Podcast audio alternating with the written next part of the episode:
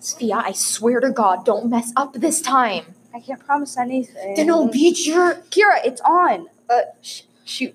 Uh, hey guys, James Beach is a terrible roommate. Is the title of the TED Talk that we decided to do. James Beach is a comedian who likes to play with people for fun, Like in this case, he fills his flat or apartment as you Americans call it. with ducks.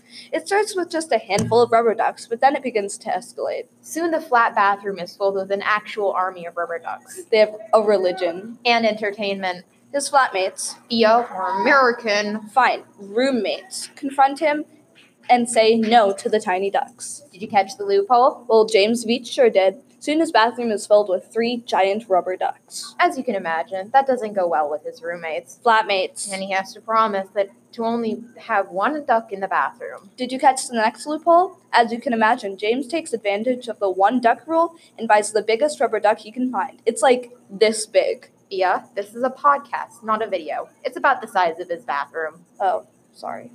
We picked this podcast because it's the perfect example of contrast and contradiction.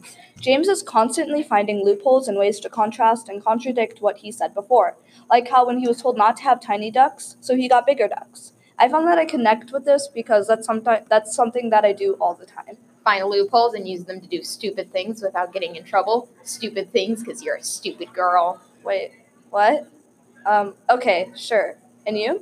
In the beginning of the TED Talk, James's roommate, Flatmate. shut up! James's roommate was having her mom over and wanted the house clean. He promised to clean his room, but after that, he made it look like he was a drug dealer. It was flour, not actual drugs. I would probably do the same thing. Dude, this guy is a really terrible flatmate. I feel bad for anyone who would have to live with him. No, you don't. Well, yeah, I don't.